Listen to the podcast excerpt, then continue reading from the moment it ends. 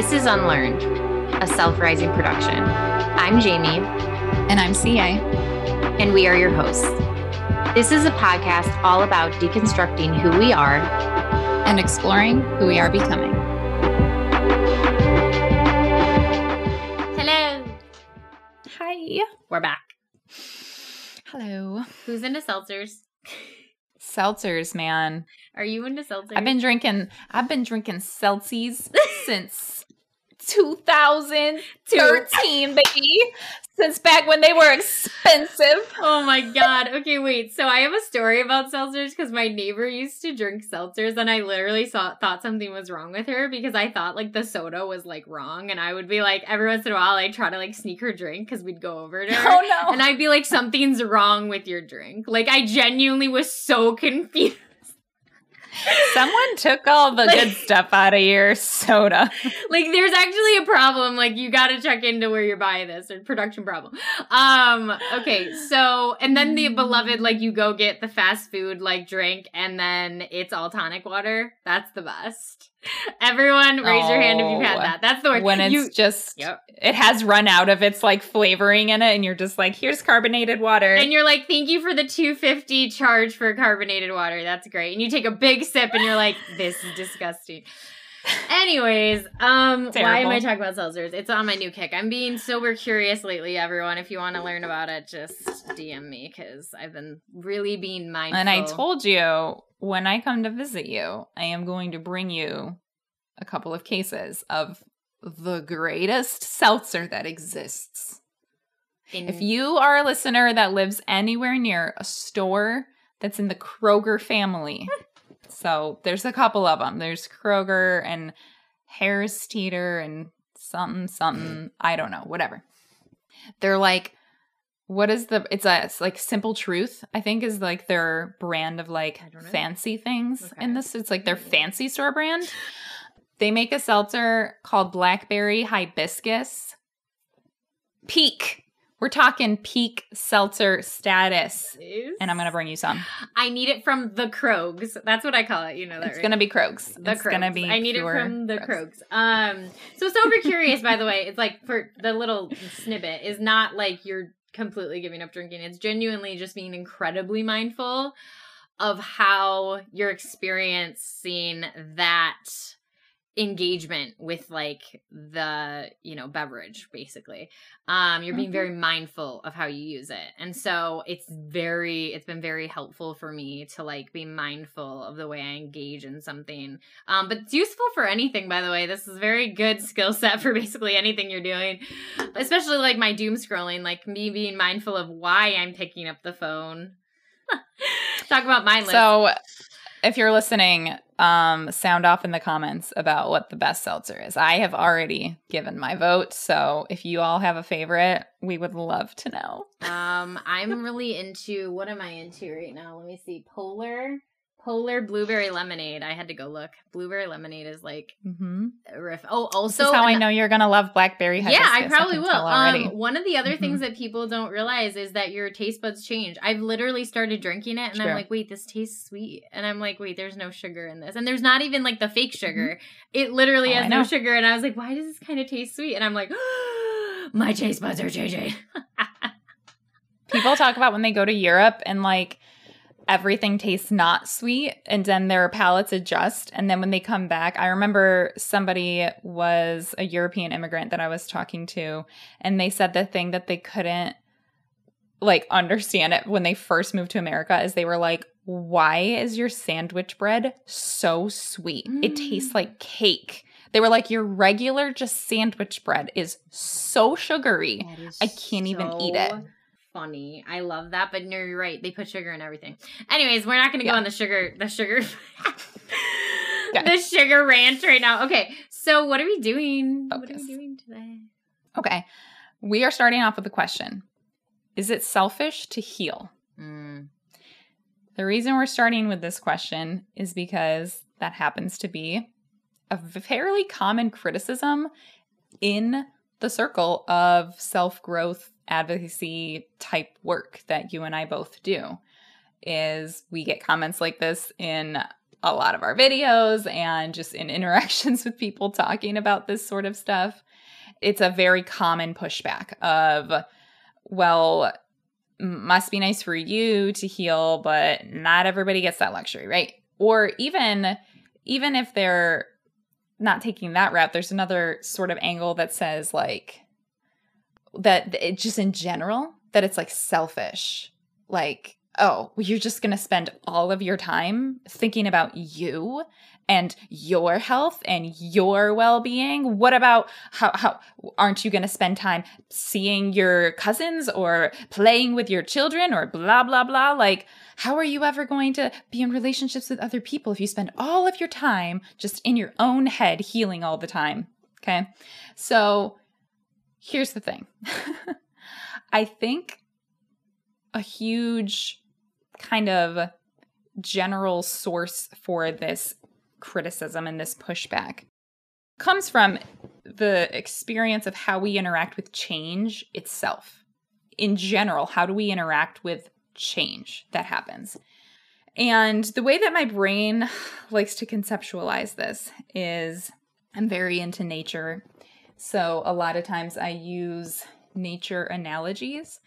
And the one I'm going to use for this is going to be metamorphosis. So if the world has gotten very used to you as a caterpillar, right? You've interacted with your family as a caterpillar, you got married as a caterpillar, you got a job as a caterpillar, and like everyone is just like, oh, she's a caterpillar. That's what she is. Then naturally, if you become aware of the fact that you're a caterpillar and caterpillars have the ability to metamorphosize into something else, you become aware of that and you go, wow, that's fascinating. I would like to explore that. I would like to see what I would be like as a butterfly or a moth. Like, mm. I would really like to see what I would look like and what that would feel like for me. And so you start on that metamorphosis journey with yourself. Then all of a sudden, now you are changing, and the world around you is still expecting you to be caterpillar you. And they're like, whoa, what's happening? what is happening? And now all of a sudden it's very like jarring for people to try to conceptualize what's going on here. And if you think about the stages of metamorphosis, there's the growth stage of the caterpillar itself like the caterpillar has to grow and get like bigger and so you know they're they're taking in a lot right? And so this is kind of like your education and awareness stage of your self growth, healing, you're learning, you're taking in, you're amassing all of this stuff, and you're getting bigger and bigger and bigger. Right. And then the next stage is going to be what might be the most jarring for most people is the cocoon stage, the chrysalis stage, whether you're butterfly or moth. I don't care. I'm partial to moths myself, but whatever. So you are now going to go into your cocoon. And this is the stage of healing where people go, see, see how selfish they are. They're just so self absorbed and they're just so, they shut out the whole entire world. And all they're doing is just being stuck inside of themselves. And is that even wrong? Maybe not. But is that stage of metamorphosis absolutely essential? Yes, because you can't get to the next stage without taking that cocoon moment for yourself, where you do, you now have amassed everything that you need to shift, and then you go inward and you do the really intense work of if you know anything about what actually happens inside of that little chrysalis or cocoon your all of your stuff just like melts into goo and then you slowly over time like reorganize yourself into this new creation and it's very interesting because it's like it's all still the same stuff that you just took in but it's reorganized and reshaped mm. into something completely new and then you emerge and I actually think the emergence stage, where you are now transformed and you're now a moth and you look totally different, and now you can fly and all of these things, I actually don't think that's as jarring. If somebody was with you every step of the way, that's actually almost like a relieving st- stage for a lot of people. They're like, oh, okay, good. Like they did come back out. Like they do still exist. They are going to interact with me. They do look different now, but I can still see some semblances of, yeah, I can tell that this is them. Like it still looks like them. Like they have wings now. That's pretty rad. But like here they are. Now they're talking to me again, blah, blah, blah it's that cocoon phase that people are like so freaked out by and seem to really want to push back against mm. because it's so not okay to go inward, right? Like you, you're supposed to be interacting with us 24 7. But what I really want to emphasize there is that when you get into your emergent stage and now you're a moth, this is what you were after, right? When you started the journey, you were like, oh, I wonder what that would be like. And when you're a moth, now you're out there in the world and you are re interacting with the world. And now you're actually impacting the world in a way that's so different than you ever would have been able to as a caterpillar. Now you're a pollinator. How incredible is that? Now you get to go from flower to flower and like pollinate the earth and nourish the earth in a really impactful way that you could never have done as a caterpillar. There's nothing wrong with being a caterpillar. It's amazing to be a caterpillar and you actually need we the world needs caterpillars because without caterpillars you don't get moths, right. okay? So n- at no sta- part of this stage is there any shame and there's nothing wrong with any of the stages and they're all beautiful and necessary for what they are. So I just wanted to start with kind of this layout and this framework of understanding where we're coming from and why we get this pushback of is it selfish to heal? And where healing personally, this is where I want you to jump in. Where's the intersection between your personal healing and then your impact on the community and the world around you? Yeah, I mean, if you look at the fear I think a lot of people have is even if they are supportive of your self love cocoon moment, right? I think a lot of people get scared that it's going to go all or nothing. Like the theme we have in this podcast a lot is that it's going to turn into kind of like what you said, it's going to turn into this we're never going to see her ever again and we're never going to relate to her ever again and or him or they whatever. Like any of these variances of selves like if you're like realizing that your journey is going to have to have a moment of like honestly inventory like doing an inventory of your life looking at what is necessary to stay what is necessary to kind of release there's this fear from the community. They they're like well, what if it's all or nothing? What if, like, even if I say, yeah, go ahead and heal, do all of your work, I'm scared I'm never gonna relate to her again. Or for this example, I'm just gonna say her. I'm I'm scared of the change, like CA was saying right there. It's it's that change that people are scared of because what it says is this is where we're we're changing in individually and collectively. And what that external source so like that friend. If i was the friend that was like watching one of my closest friendships change okay?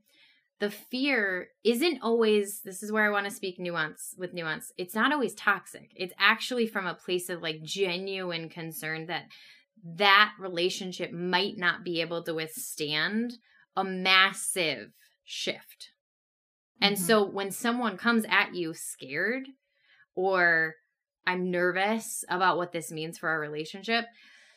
If your tendency is like, you just don't want me to heal, right? It's like, well, that can immediately get that dynamic of like the intersection between healing yourself and then going out into the collective. That can immediately be a dissonant experience for both parties. Like, you might be like, I didn't want you to not heal. I just, I'm scared, right?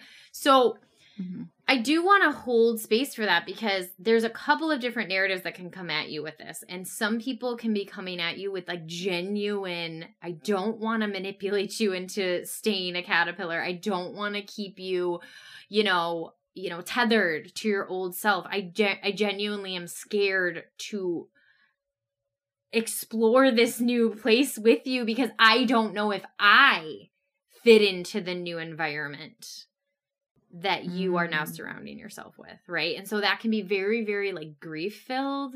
It can be very, very tumultuous for relationships, not even in a toxic way. It can just be a disruption. And the most healing you're going to get is if both parties are radically honest with themselves. Like radically, just like going to the friend and being like, I'm not in the same place as you. I, and I'm happy that you're doing a really good job and you're feeling like very, very elevated. I think of like friendships, but I also think about partnerships. It can be a you're healing, so I must be there must be more wrong with me because you're healing, right? Or or I must be this problem because I'm not healing as fast as you.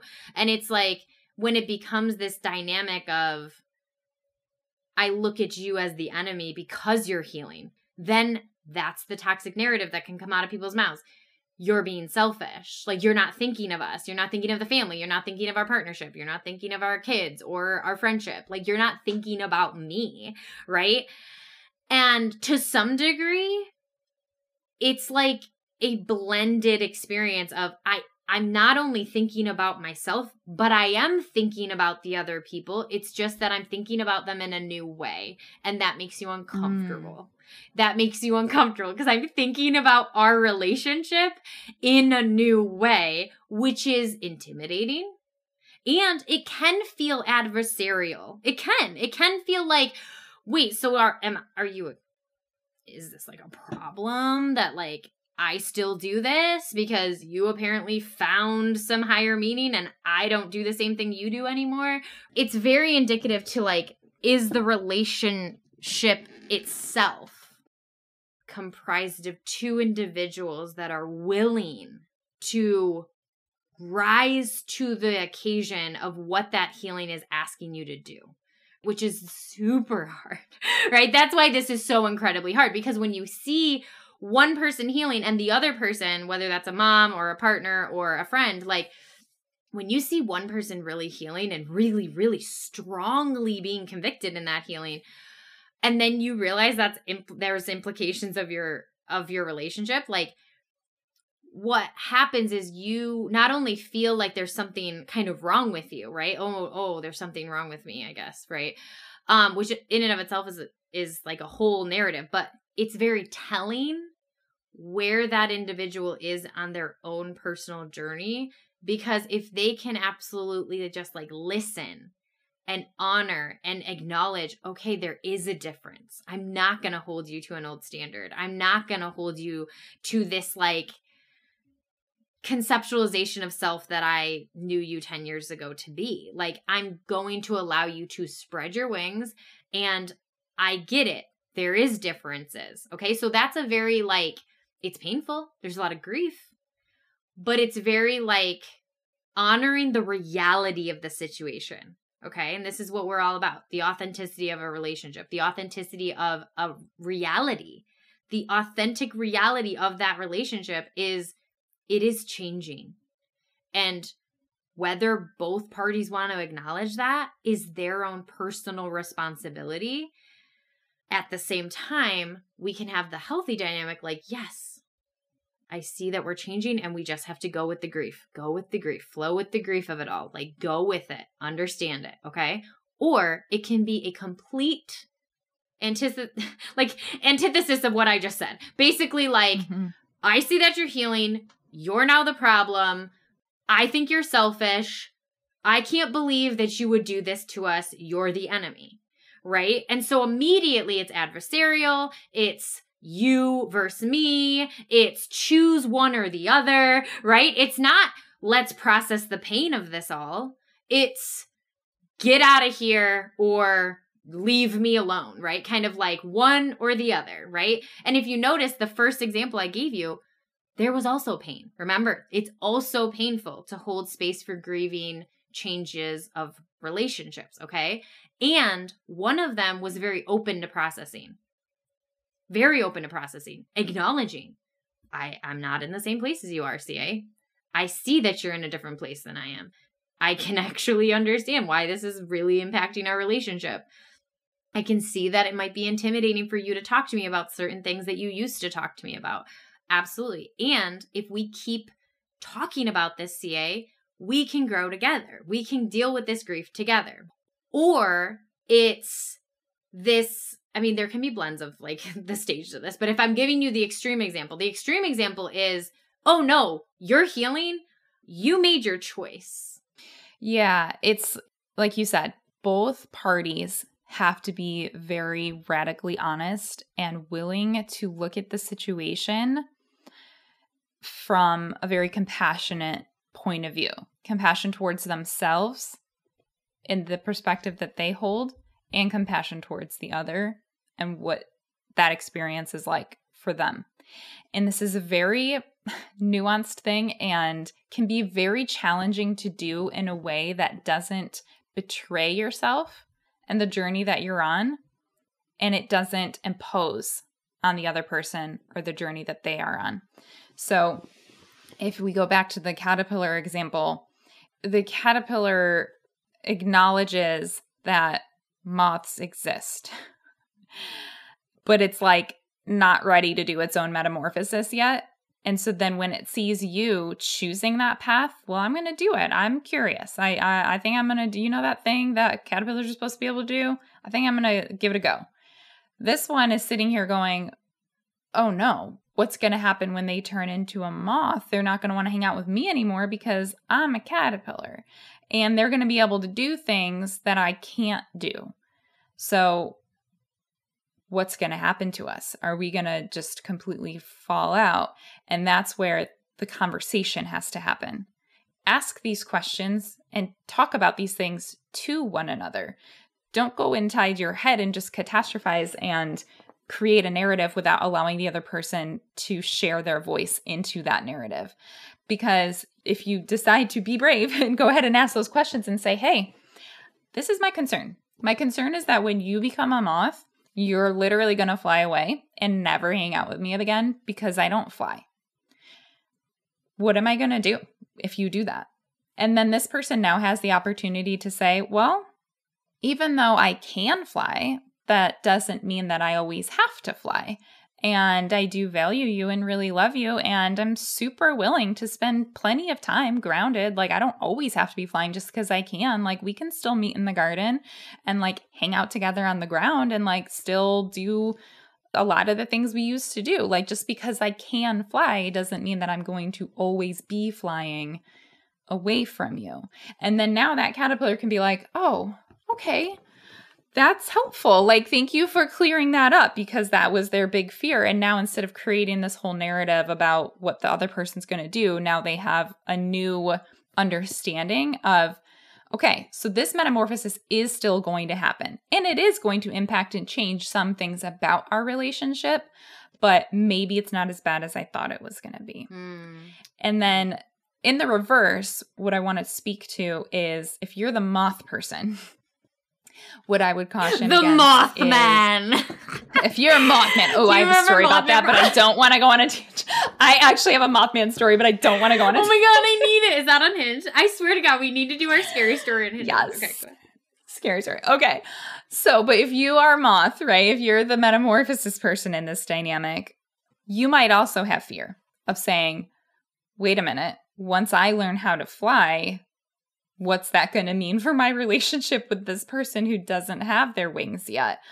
Um, and it's okay if you don't have all of the answers, right? That's okay too. And so, but you can come to your person and say the same thing and say, Hey, I'm really scared that when I learn how to fly, that you're not going to want to hang out with me anymore that you're going to be like freaked out by my wings and you're going to be like jealous that I can fly and uncomfortable around me and you're not going to want to hang out with me anymore, right? And then the caterpillar could be like, "Oh, no, that's okay. Like I it's okay if you have wings. Like you don't have to be ashamed of that. Like that's really cool that you're going to have wings. Like I'll totally still hang out with you."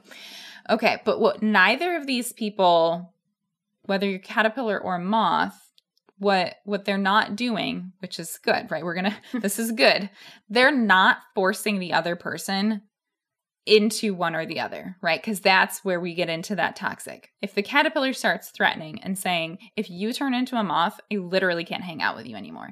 And if the moth is saying if you don't metamorphosize with me i literally cannot hang out with you anymore that's okay that's where i don't know. Here's there's nuance here because there is for there is space to be held for you wanting to have a certain environment around you. If you genuinely are a person that like once you become a moth, you literally can only hang out with other moths and butterflies and that's what you genuinely feel and believe and seek, there is a way to healthily detach from old narratives that doesn't have to be toxic. So I I don't want to say like it's never okay to let go of an old friendship. like I don't want to say that. That's again, of course there's always gray, there's always nuance. It's about how we are approaching this and giving ourselves throughout this whole process time and patience and communication while these shifts happen. Right. I think like we spoke you spoke a little bit about why it could look selfish to heal, but I actually think if we reworded that and saying the honor of healing comes with immense responsibility that we don't talk about a lot, which is of course, you could find yourself a moth or a butterfly and genuinely being like, I've gone back to the caterpillars and every time I'm back there I really struggle. I can't be in the group I can't be in the group setting. Maybe I can hang out with like, you know, Harry over Harry. Harry caterpillar. I can hang out with Harry over there. Um, but that's You thing. know I'm picturing one of those yes, woolly ones. the ones that are like yeah. Um, so I can hang out with Harry. But no, I think sorry, I'm getting off track. So think about like if you are really going back to the caterpillar group and you're like i can't i can't hang it's way too much there's too much differential now it's actually really painful for me but you genuinely love harry it is a responsibility to have that hard conversation. And the reason why I'm saying there's a responsibility of healing is because if I genuinely come to the conclusion, all right, it's time. I just got to hang out with Moss. It's fine. I'm going to, you know, Eh, try to keep Harry up to date or whatever. It's that there's danger in not understanding that your change and your healing has implications and not always in the way you think it is. Okay. You might think, yeah, healing implications like, oh, all of these amazing, fluffy, beautiful things. I'm like, sure, that's coexisting with the pain of other people not being present in your life. Okay. So, for example, if I'm Harry and CA heals and I literally, like, she genuinely falls off the face of the planet, I literally cannot find her. I'm a dinky little caterpillar. I don't know what I'm supposed to do. Right. And maybe I do a few outreaches and I don't hear back from her. And I've come to find out she's like telling everyone on the, you know, the South Fields. the South Sunny Field saying like, "Oh, I'm I'm done. I'm healed. Like I'm I'm not going back to that environment." Right? If I had a genuine connection with her and she was a very deep like a, a real raw friendship that I had and she like abandoned me because she went through a change, it's not my it's not and this is why we're walking through the nuance with you, okay? It's not that I'm demanding her to stay in a friendship she doesn't want to stay in. But we cannot pretend that just because we're healing, it isn't changing the relationships that we previously engaged in. And so, what that might look like isn't I'm going to talk to Harry and I'm just going to tell him what he wants to hear and I'm going to say everything's fine and then just kind of like Ghost him. Ghost him. Exactly. What's the caterpillar version of ghosting? I'm kidding. I'm gonna. What is that like exoskeleton thing that? I have no idea. it's fine. Exoskeleton him. I don't even know what what I'm even talking about. Okay, so I'm gonna ghost it, but the um, what I'm getting at is like it is a responsibility for us to, and I don't mean everyone. Please hear me when I say this. I do not mean the neighbor down the street and the random third, you know, association, you know, five degrees of bacon here, okay, or whatever it is. five degrees of Kevin Bacon. Does anyone know what I'm talking about anymore? Oh my god. I do. Absolutely. Gen Zs are like, bacon? Ew. Like, I don't know. Who's okay. that? I'm just kidding. Who's bacon? Okay. just kidding. We love you, Gen Z. Um, but the, I hope you guys know one of these days what's five degrees of, is it five degrees or six degrees of Kevin Bacon? I think it's six degrees of Ooh, I even did it right.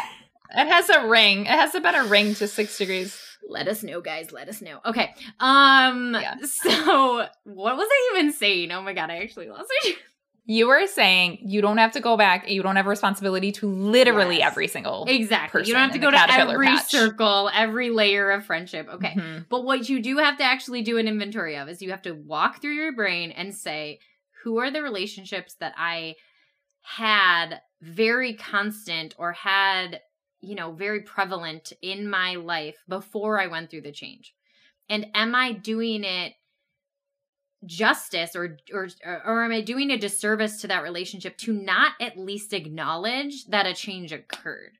Okay, so I'm do, do you Right. notice what I'm saying? I'm not saying go back and like get sucked back into the ring. That's not what I'm saying. I'm not saying like go back and like just lie to them. I'm saying just honor in some way that you impacted them. Because okay, let let me give you a real life example. Me and CA both went through like this massive religious shift, and I'm not going to speak for her, but like they, we went through this massive religious shift in our relationship, and to some degree, it was it was absolutely part of my healing. And there was this one day that I'll never forget this because this was like such a hard moment in our friendship. But like I knew that I was like shifting enough that I was like actually feeling like it was like painful for me to f- pretend that I was in the same version of my body that I was previously in. And so we had this like mm. really really like emotional conversation on the phone and it was like me genuinely telling her like it's like the change is happening. Like i'm actually shifting the way i envision my truth and what my fundamental values are and i'm struggling and i'm also like not sure how to talk to my best friend about this because their conceptualization of themselves is completely different than my conceptualization right now okay so when i tell you this was a very hard moment for our friendship it was it was incredibly hard because Mhm. it looked very like from the outside it looked like two people who were very very close going in complete diverging paths which was very hard for us to like hold space for It. like i was absolutely diverging from the path that we had previously been on together and so why i'm speaking to this so seriously is that if i genuinely did i could i have a couple options right i could fake it I could just pretend when she talked to me all about all of her religious stuff, I'd be like, absolutely amazing, go girl, like God is good, like duh, duh, duh," right? I could be the hype woman, I could be the fake variation of this. Okay, that's one option.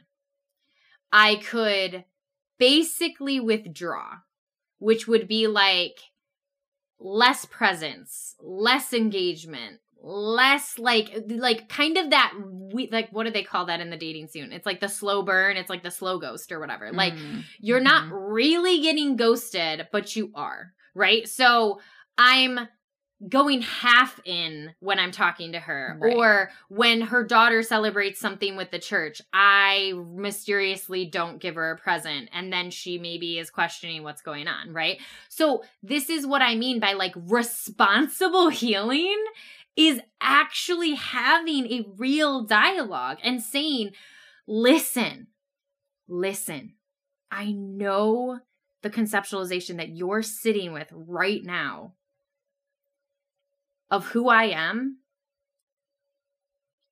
is all I gave you. I never gave you an indicator yet that like I actually changed.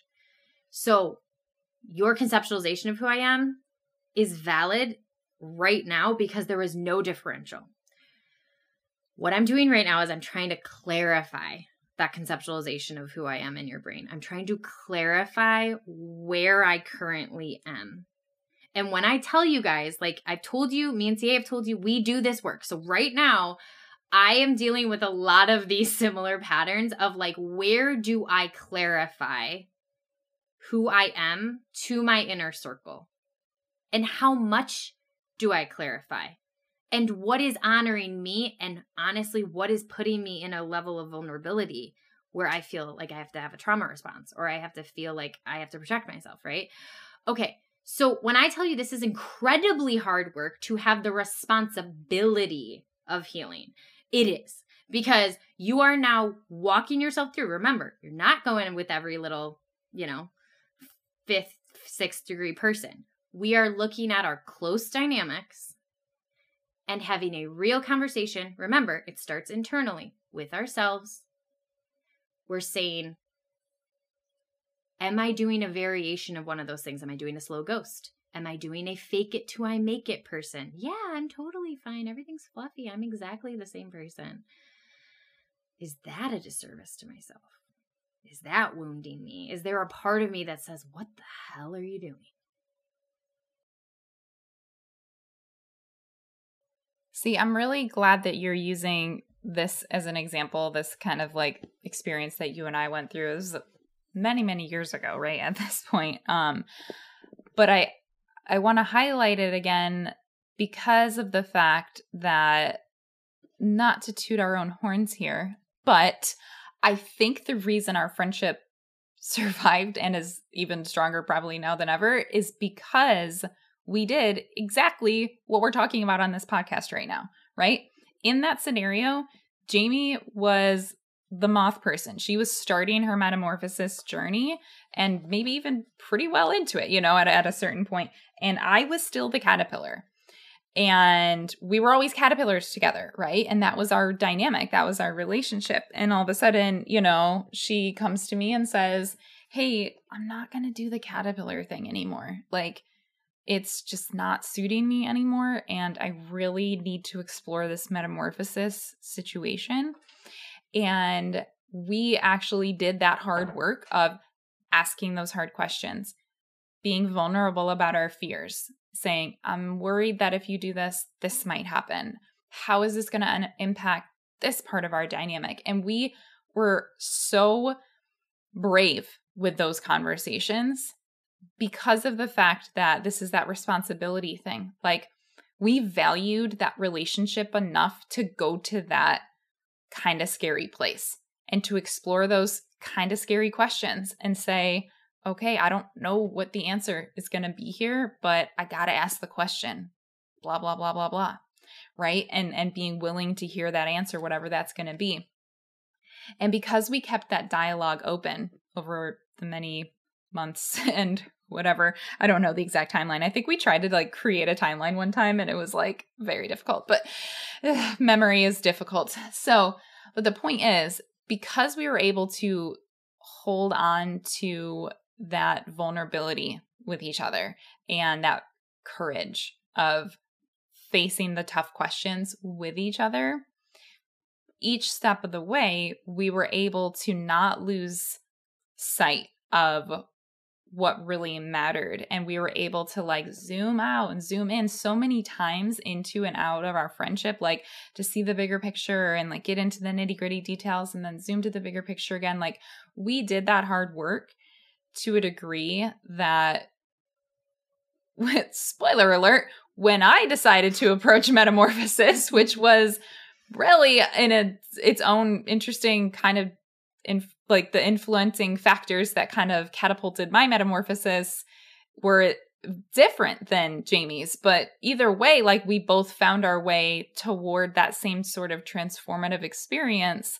And we were able to support each other through all of those processes. And even now, even though, you know, we've both transformed, we've both come out of the, in this area, right?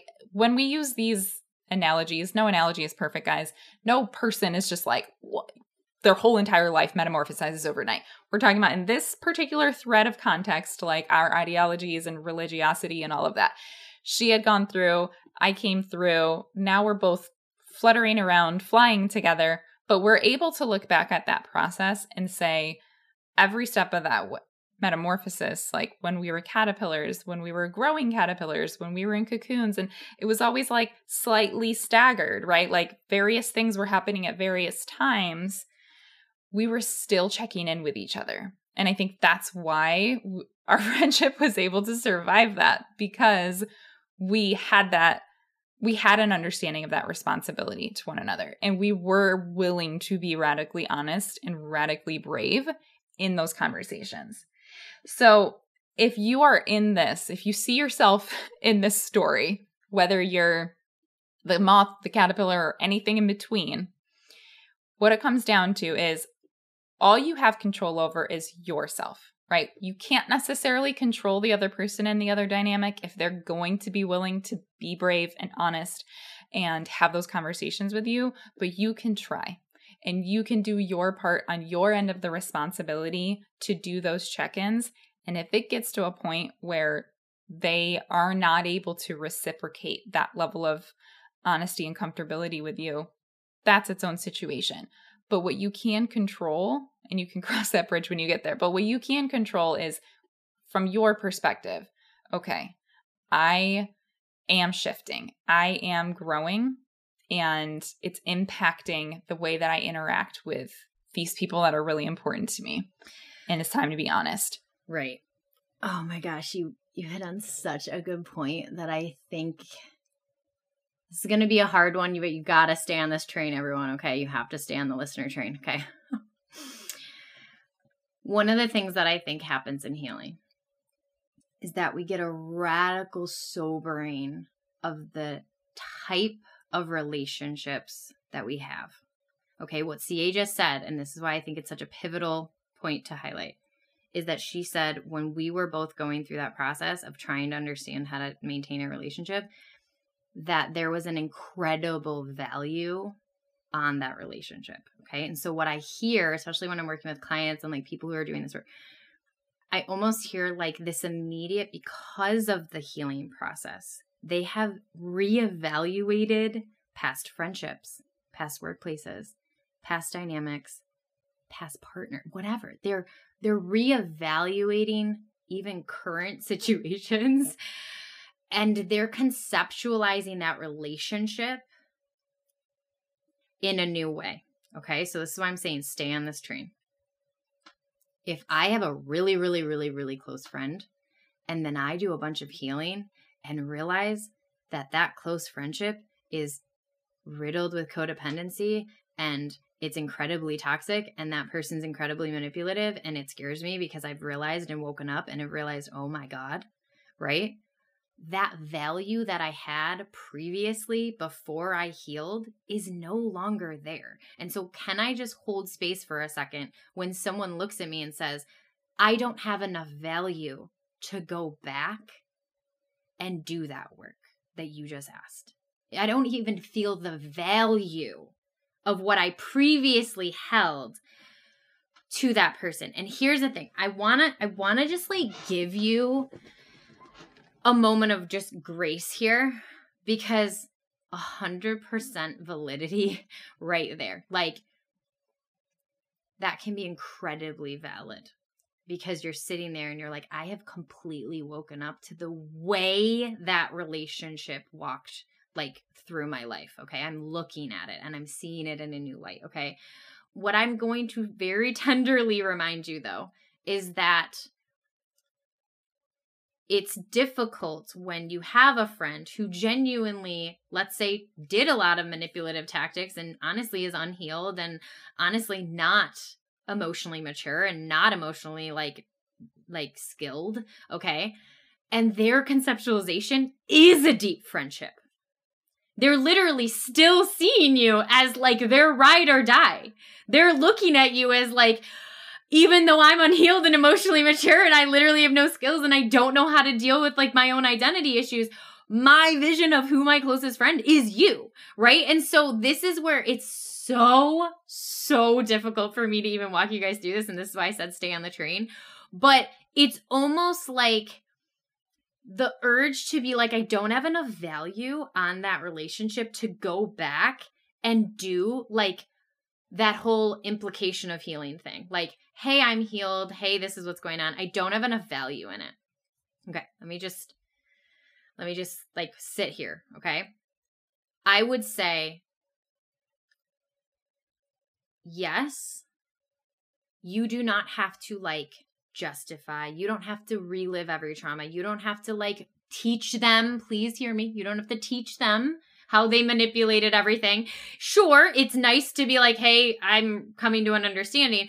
But what I would say is clarity would be what I would say. Clarity is what we're aiming for. We're not aiming for resolution. We're not aiming for justification. We're genuinely aiming for clarity. So, why that is so important is because when you go back and you realize I am being responsible, this is a future episode of what we're talking about, is like being responsible for the ways our previous selves engaged. So, our unhealed selves engaged.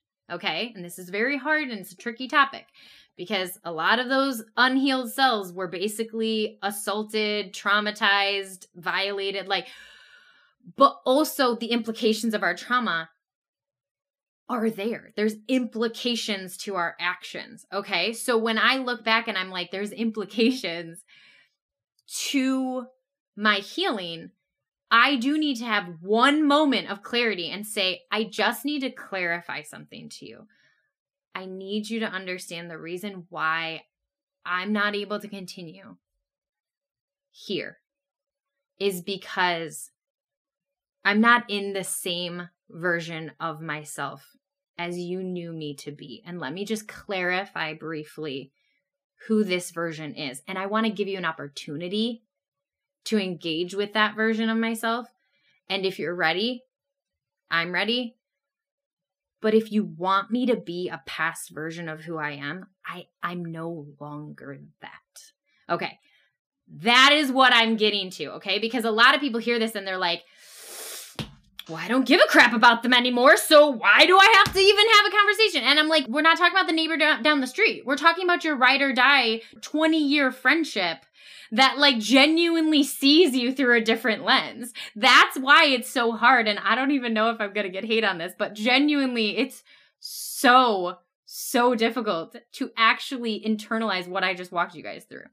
I just, I, everything you just said is like so good. Like, if you're listening right now, maybe even just rewind it. Listen to those last two minutes again because it's so, so key to what we're talking about right now. The title of the episode, the theme of the episode is Is It Selfish to Heal? And this right here is really, really, really getting to like, we're getting really close to understanding how to conceptualize the answer to that question, which is that your personal healing is both about you and it's going to impact others. It literally is both. So, yes, there is an element of inward focus to your self healing, self growth journey. Of course, there is. There has to be. That's why it's called like self growth and self healing. And because you don't live in a bubble, you, as that individual who is now changing and changed, is going to interact with the people in your life in a new way now.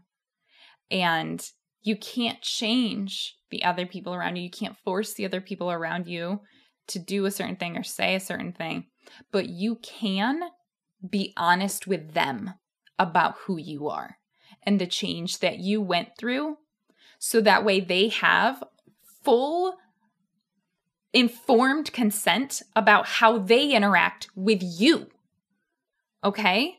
So that's what this is coming to. That's why we provide clarity.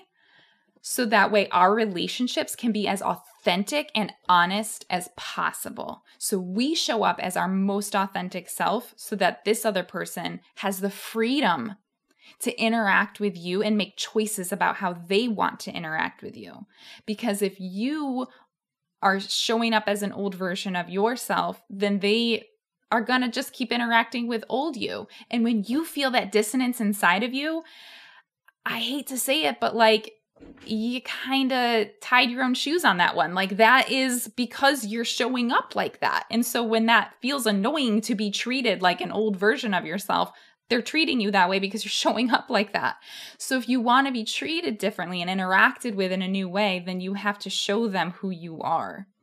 And then it's out of your hands. Then they get to decide if they can and if they choose to interact with you as this new version of you in a healthy way that's satisfactory to both of you.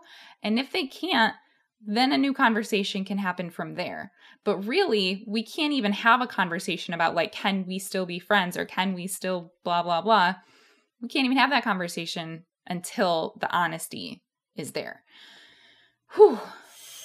Let's breathe. This is a this is a this is a deep one and it really it really speaks to a missing piece that I think a lot of us honestly don't hear enough about. I don't think I hear a lot about this. I kind of hear like I, I, mean even in the healing community, I think you talked about this, CA. Like there's there's even that like all or nothing.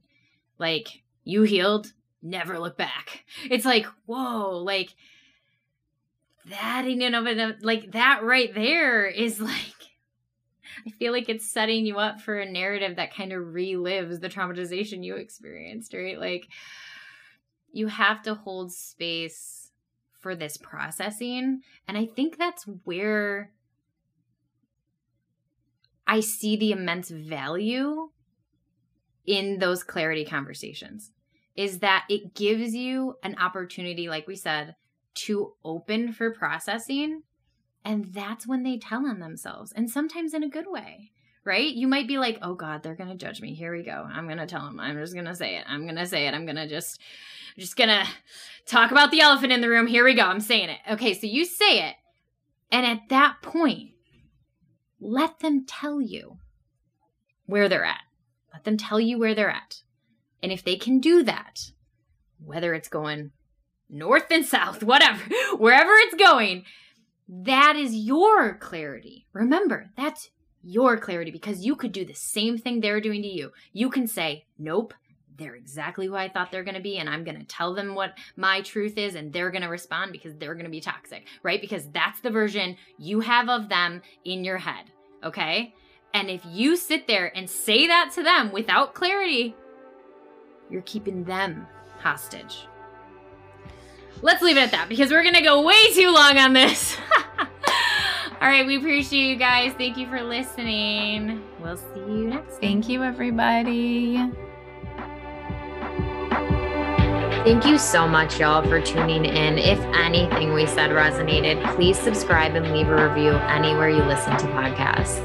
This absolutely helps us grow, and we really do value your voice on this podcast. So if you have anything you'd like to contribute, any tips, any topics, or if you just want to say hi, you can email us at unlearned at recollectedself.com. You can find us on Instagram at The Unlearned Podcast or individual Instagrams at Recollected Self and CA's is at Embracing Divergence.